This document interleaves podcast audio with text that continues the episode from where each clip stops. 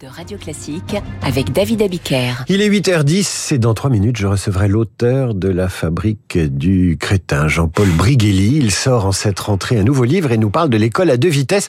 Il sera en exclusivité sur Radio Classique dans ce studio.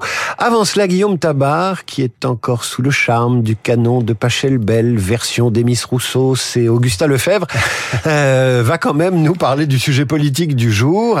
Euh, vingt-quatre heures après le... Après Le, la rencontre, le moment est venu de tirer les, les conclusions de la rencontre des chefs de parti autour d'Emmanuel Macron. Est-ce que c'est un succès ?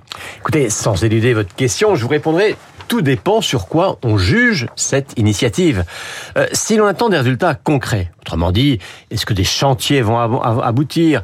Est-ce que la société française va se débloquer ? Est-ce que la vie politique va se pacifier ? euh, Il est évidemment beaucoup trop tôt pour répondre et on peut même douter que ces douze heures de huis clos suffisent à régler les problèmes du pays comme par un coup de baguette magique. Vous avez écrit douze ans sur votre papier, ce qui est un lapsus intéressant. C'est dire si c'est douze ans de huis clos. C'est dire si ça a paru long à ceux qui ont participé. Mais en tout cas, si on regarde l'événement lui-même, euh, si on place d'un, d'un point de vue tactique, alors oui, force est de reconnaître qu'il s'agit d'un succès, donc d'un succès d'Emmanuel Macron. Alors pourquoi ? Bah, les opposants auraient pu ne pas venir. Ils sont tous venus. Ils auraient pu ensuite trouver un prétexte pour claquer la porte en cours de route. La gauche avait même prévenu d'avance hein, qu'elle ne resterait pas au dîner. Eh bien, ils sont tous restés jusqu'à trois heures quinze du matin.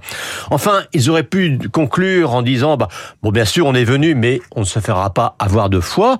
Bah, » Là, au-delà des communiqués convenus hein, pour garder malgré tout un visage d'opposant, ils ont tous tous accepté de renouveler l'exercice.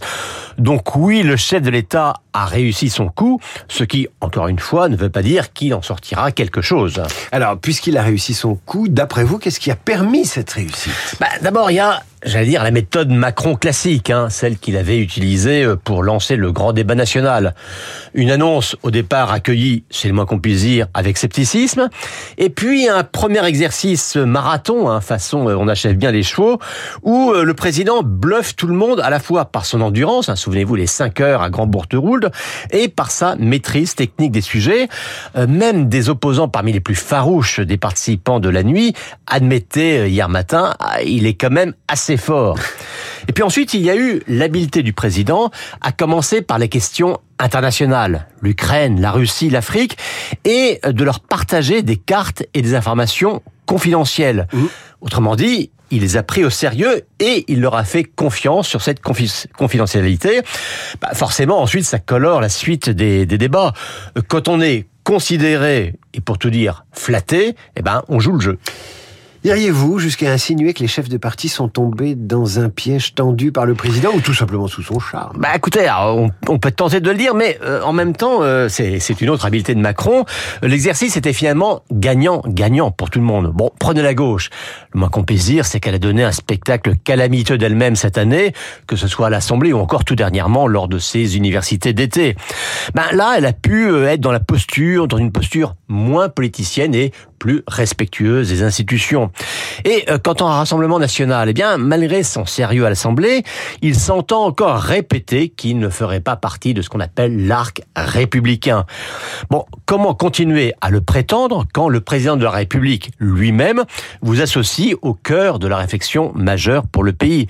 Vous le voyez, hein, finalement, tout le monde avait intérêt à ce que ça se passe bien, et c'est pour ça que ça s'est finalement plutôt bien passé. Mais l'épreuve de vérité, à savoir la traduction concrète de cet événement, eh bien, cette épreuve de vérité, elle est encore devant nous. Mais on demandera aux esprits libres à huit heures quarante si il y a des débouchés possibles à cette réunion. L'éditorial de Guillaume Tabard, merci, avec Le Figaro. Et maintenant, on va parler de l'école. L'école à deux vitesses. C'est le nouvel essai de Jean-Paul Brighelli. Souvenez-vous, en deux mille cinq, sortait La Fabrique du Crétin ou La mort programmée de l'école. École. cent vingt-cinq mille exemplaires et surtout un pavé dans la mare de l'éducation nationale, englué dans le pédagogisme, un pavé lancé qui plus est par un intellectuel de gauche, normalien, agrégé de lettres, et qui a bien sûr enseigné quarante-cinq ans en collège, en lycée et en classe préparatoire, de quoi défriser les poils du mammouth.